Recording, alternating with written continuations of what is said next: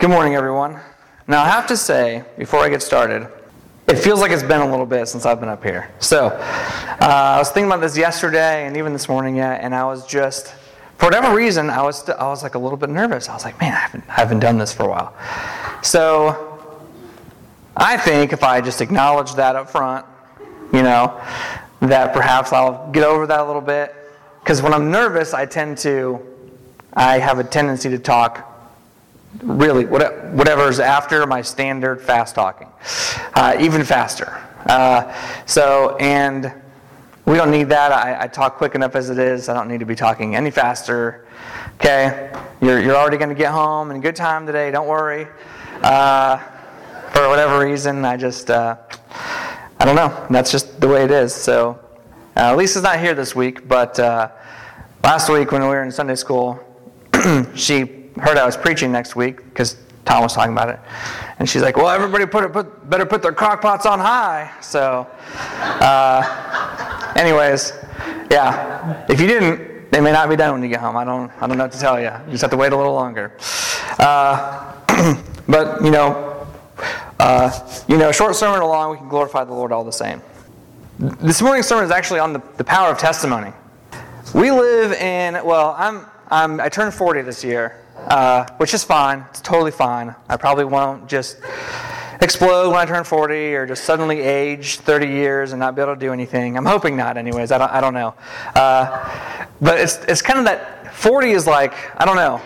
It's still, I'm, I'm young enough to remember being a kid and thinking that 40 was really, really old. Uh, but I'm still not like, but I'm, but I'm still like young enough that I'm like, wait, I don't feel that. I don't feel that different. So, I mean, I, perhaps you just realize the older you get, the more you realize how, how dumb you were when you were a kid. Hopefully that's, or maybe I'll just be really old all of a sudden at 40. I don't know. Uh, but it just, as time has gone on, I've, um, you know, I've seen we kind of grew up with, uh, we, we started, we didn't have necessarily, uh, internet you know now you've got phones you have the whole internet at your you know at your fingertips. Uh, if we can learn anything we want like just in a, in a matter of moments. You know there was a time when i wanted to know something uh, you know perhaps my older brother would just tell me and i would believe it. Uh, and then you know or my younger brother might say yeah it'll be fine if you jump off this roof. And i'll just jump off the roof and then i'll break three toes because that's how physics works. And but now, if we want to learn something, uh, we just look it up. You don't have to argue with your friends or you, there's, you know, they've just, it takes all the fun away. You can just be like, you know, well, who has the most home runs ever? And you just pull it up and look. I don't know. I, don't, I, don't, I can't pull it up and look. I didn't bring my phone with me. So, anyways, but you, but you can. I mean, some of you here could pull it up and look. Um, and so we're just, it just seems like we're in a, there's just so much information at our fingertips. Um, you know, I've, I've gone to the, the Academy of YouTube many times to learn things. I've fixed my refrigerator a few times on the Academy of YouTube. Uh, it saved me quite a bit of money. I didn't have to have a service call, a service technician come out and do it. Um, also, you can go, if there's something that you want to, to learn about Scripture, um, there's people that I follow that I really like listening to um, that help, I think, really bring about uh, new things I hadn't thought about, I hadn't learned before. So I enjoy that. Um, but there can be a, a downside to it too. If you want to hear a certain thing, it's available to you to hear. You know, if you say, hey, you know, I think the earth's flat, and you can search for other people who think the earth is flat, and you can join the flat earthers, you know, and you and your merry band of flat earth folk can, you know, dance around on the flat planet, and everyone in your group thinks it's, you know, that's, and that, you know, you, so you can find similar opinions. Uh, it's it's easier to do that. It's called a, an echo chamber. You know, you just you get around similar like-minded people, then all of a sudden untrue things can become come true. So there's there's pros and cons to having like this much access to all this stuff out there. And so what happens is, I think sometimes, um, you know, we want to be smart, and I, am kind of a teacher at heart. I, I, I, really do like the, the theological side of things. I enjoy listening to those in depth arguments, hearing the Greek words um, and the meanings and how they're constructed and how they're put together and how, you know, uh, how X might be related to Y, that might be related to Z. Those are all really cool and fascinating things. And I think that we can use those as tools to help to help draw people in and help understand uh, the scriptures. I know I use them, but uh, I think sometimes with the with this approach, we can kind of we can kind of miss out on some things. Um, and we're going to look at the scriptures uh, this morning. First, we're going to go to 1 Corinthians uh, chapter 1. And I'm going to read, uh, I don't know, a little bit lengthier section. Uh, I'm going to read into chapter 2 a little bit. So I'm going to go from verse 18 in chapter 1 to verse 5 in chapter 2. Uh, so just um, follow along with me if you would like. Uh, but this is Paul who's done a tremendous amount of teaching. Um, if you go into places like, if you go into places like uh, Romans, you'll see him uh, doing some of those uh, deep theological studies. He, I think he likes that kind of stuff as well trying to the inner workings of how what Jesus did pays for our sins, just kind of gets into that theological uh, deepness. but here we have him talking to the Corinthians. Uh, and he kind of opens up this, this other uh, avenue for us. Uh, for the message of the cross is foolishness to those who are perishing, but to us who are being saved, it's the power of God. For it is written, I will destroy the wisdom of the wise, the intelligence of the intelligent I will frustrate. Where is the wise man? Where is the scholar? Where is the philosopher of this age? Has not God made foolish the wisdom of the world? For since in the wisdom of the world, uh, uh, for since in the wisdom of God, the world through its wisdom did not know him, God was pleased through the foolishness of what was preached to save those who believe. Jews demand miraculous signs, Greeks look for wisdom, but we preach Christ crucified, a stumbling block to Jews and foolishness to Gentiles. But to those whom God has called, both Jews and Greeks, Christ is the power of God and the wisdom of God. For the foolishness of God is wiser than man's wisdom, and the weakness of God is stronger than man's strength. Brothers, think of what you were when you were called. Not many of you were wise by human standards. Not many were influential. Not many were of noble birth. But God chose the foolish things of the world to shame the wise. God chose the weak things of the world to shame the strong. He chose the lowly things of this world and the despised things and the things that are not to nullify the things that are, so that no one may boast before him. It is because of him that you are in Christ Jesus, who has become for us wisdom from God that is our righteousness, holiness, and redemption. Therefore, as it is written, let him who boasts boast in the Lord. When I came to you, brothers, I did not come with eloquence or superior wisdom as I proclaimed to you the testimony about God. For I resolved to know nothing while I was with you except Jesus Christ and Him crucified. I came to you in weakness and fear, and with much trembling. My message and my preaching were not with wise and persuasive words, but with a demonstration of the Spirit's power, so that your faith might not rest on men's wisdom, but on God's power. Okay, Paul's done a lot of, uh, you know, talking and convincing to some of these places, but he doesn't really want them to rest on man's wisdom on the things that we know or the things we can figure out. He wants us to rest in God, in God's power, in, in display of of the Holy Spirit's power. Okay? So, what kinds of uh, things are those? I'm going to, real quick, uh, 1 Corinthians 6. Uh, starting at verse 7 to 11. The very fact you have lawsuits among you, among you means you have been completely defeated. Why not rather be wronged? Why not rather be cheated? Instead, you yourselves cheat and do wrong, and to your brothers. Do you not know that the wicked will not inherit the kingdom of God?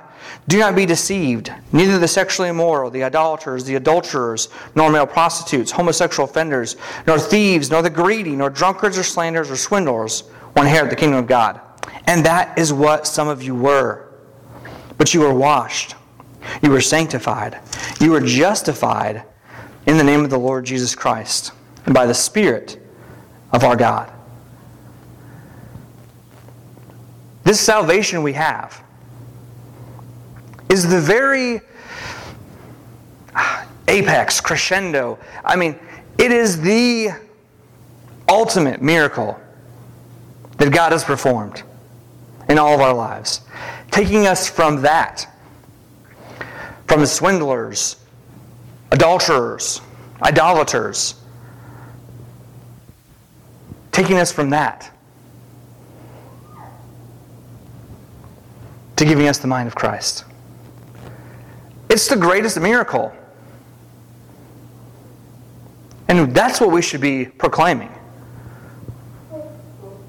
That all of us who, who all of us who claim God as our Father, as Christ as our Messiah, we all have this testimony that He has forgiven us from those, those things, from our past, and has given us new life. He has taken that old creation and He's paid its debt. And we've nailed it to the cross, and now we're a new creation. All of us have this testimony. And that's what Paul is, that's what Paul is saying. It, it, it doesn't make any sense. it, it doesn't make any sense. Sometimes you can talk to people about it, and it doesn't make any sense to them. It's foolishness. It is. To the world, it's foolishness. We, we might look silly. But to us, we understand that we were destined and deserving of eternal punishment. And we understand that Jesus paid that price for us. And now, that ain't happening. and that's a miracle. Even when Jesus was performing miracles, back in, uh, in Matthew chapter 9, real quick, uh, Jesus kind of preaches or gives the same message. Uh, he stepped into a boat, crossed over to his own town, and some men brought him a paralytic who was lying on a mat. When Jesus saw their faith, he said to the paralytic, Take heart, son, your sins are forgiven. Now, he's done some, uh, he's done some healing and some casting out of demons already to this point, and he says this Take heart, your son, son, your sins are forgiven. And this bristles up some teachers of the law. So at these words, despite what they've seen before or heard before, some teachers of the law said to themselves, This fellow is blaspheming. Knowing their thoughts, Jesus said, Why do you entertain evil thoughts in your hearts? Which is easier, to say your sins are forgiven, or to say get up and walk? But so, you, but so that you may know the Son of Man has authority on earth to forgive sins. Then he said to the paralytic, Get up, take your mat, and go home. He got up and went home. The crowd saw this, they were filled with awe, and they praised God, who had given such authority to men. These miracles, I mean, Jesus is trying to frame it in a way that says, yeah, you, I mean, raising a paralytic is amazing.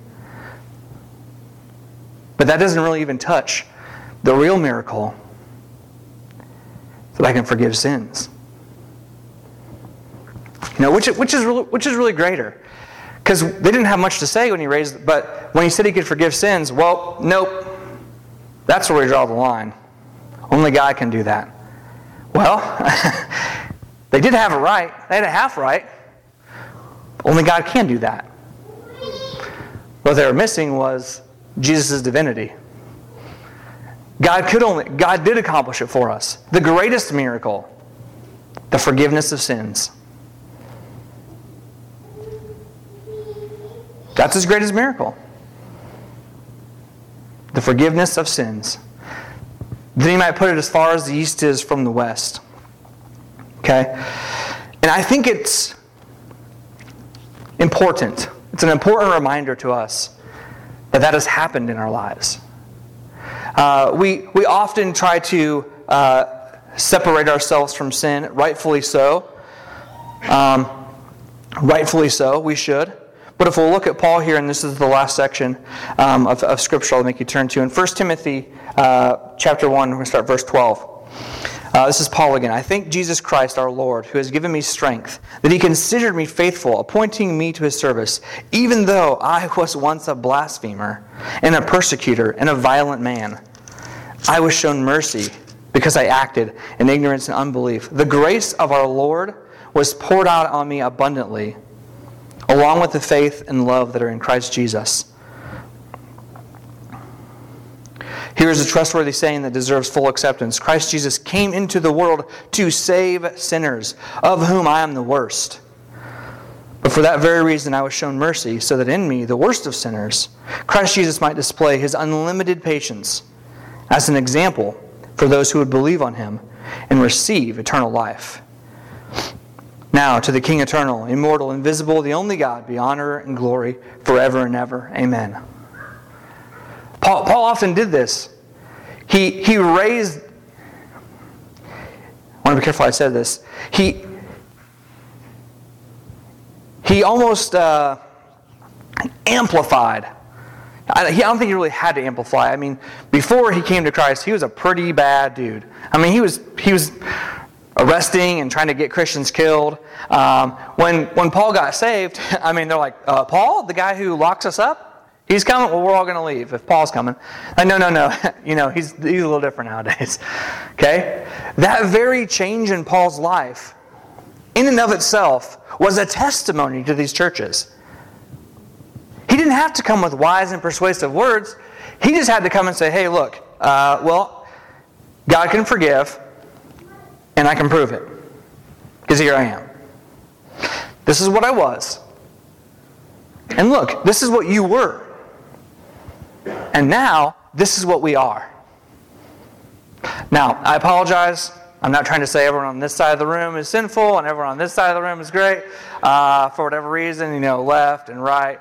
Uh, some kind of, you know, I suppose if I was left handed, everyone over here would be sinners and everyone over here would be uh, righteous. So don't take any uh, stock in that. That's just how my hand motions go. I, I can't talk without using my hands. Um, but this is, this is that, that display of Christ's power, of the Holy Spirit's work in his life. That is a daily, is a daily miracle. It's our, it's our daily testimony that we always have. We don't always have to have the most, you know, interesting, the most intellectual, uh, well, I can prove God by this, this, this, and this. You know, I've got the we've got the fine tuning theory, you know, that says that um, the Earth really couldn't. Everything is so finely tuned that um, there's no way that this came to get together by accident. It's just mathematically impossible. You know, we've got we've got all these other things that you can kind of come and convince people uh, here and there. But the greatest miracle is He forgave our sins. And I think, I, I'm not sure, I think this perhaps is a side effect of, not a side effect, I don't know if I worded that right. I think perhaps culture today and, and, and some of the reason we're going down more intellectual lines is because, you know, there's a lot of places now that are trying to minimize sin. You know, trying to mitigate that, those kind of things. Like, well, he just loves everyone, and and you know, it, it, it's fine. You know, he just everybody sins. It's it's it's not a big deal. You know, and then on the on the other side, I think sometimes too on the on the holiness side, we're doing such a good job of trying to convince people we've never sinned. You know, one does the opposite work as well. Like you don't need Jesus as much. You know, if you haven't sinned, what do I really need him for? What has he forgiven? Jesus gave that example. You know, someone has a great debt. You know, someone has a debt of a million dollars and it's forgiven. And then someone has a debt of a thousand dollars and it's forgiven. Well, who you know who will live who will love the forgiver of the debt more? Why, the guy with a million dollars. yeah? Obviously.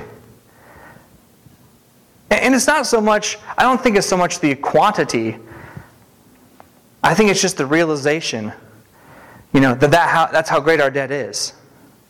If we can understand how bad sin is, if we can understand how, we sing that song, Holy, Holy, Holy, how antithetical sin is to holiness, how, how abhorrent it is, how terrible it is, if we don't mitigate it, if we say, no, that's it's sin, it's terrible, it needs to be rooted out and weeded out. But Paul kind of embraced it. Look, hey, I was the, of sinners, I was the chiefest. But he didn't do it to raise up sin. He did it to raise up Christ's power. So even the God, even the God I, the God I serve can forgive all of that. He can forgive a murderer. That's not weakness, that's power. Being able to forgive that. You, you adulterers, you idolaters, you greedy, you swindlers, you homosexuals, I can forgive it. God, God can forgive it. Yes, it takes an understanding of what sin is. And it takes an understanding of how, how depraved we are. But once we understand that, man, it makes Christ's gift look all that much better. All that much better. The, sometimes the, the things that we hide and want to sweep under the rug because it doesn't make us look fantastic. You know, I, I think sometimes there might be there might be adv- being an advantage, like Paul, to be transparent about it. Yes. Yes, I did. I looked lustfully. That was a sin. And I've asked Jesus for forgiveness, and by his power, by God's power through Christ, he's forgiven me of that ter- very terrible sin. And now, I'm no, I no longer have to live like that. Christ has given me the power to overcome that. But Paul uses that imagery. Look how terrible I was, but look what Christ can do to bring me here. Uh, the more different something is, the more noticeable it is. If I were to ask you at noon, if I were to ask you at noon, is it nighttime? Everyone would be able to tell me, wake, wake up. It's about noon, yeah everyone would be able to tell me, no, it's not nighttime. And if I were to ask you at midnight, is it daytime? You'd all be able to answer me. No, very good. Now I get this.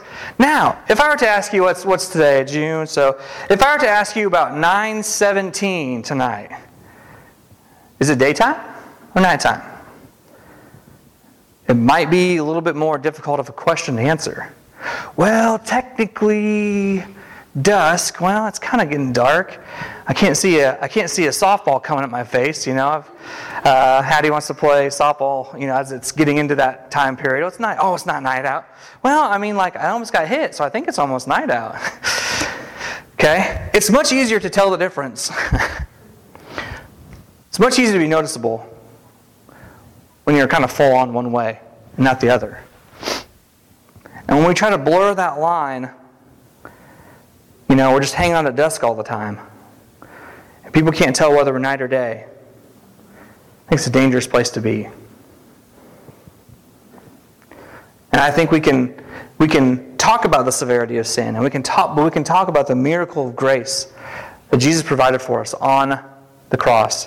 And we can say, hey, you know what? I used to hang out at night, at night, night. I mean, we're talking night, night. We're talking one in the morning. Okay, nothing, my parents told me nothing good ever happens at 1 o'clock in the morning. Okay? But now I hang out in the daytime, high noon. That's when you'll see me. That's the power of God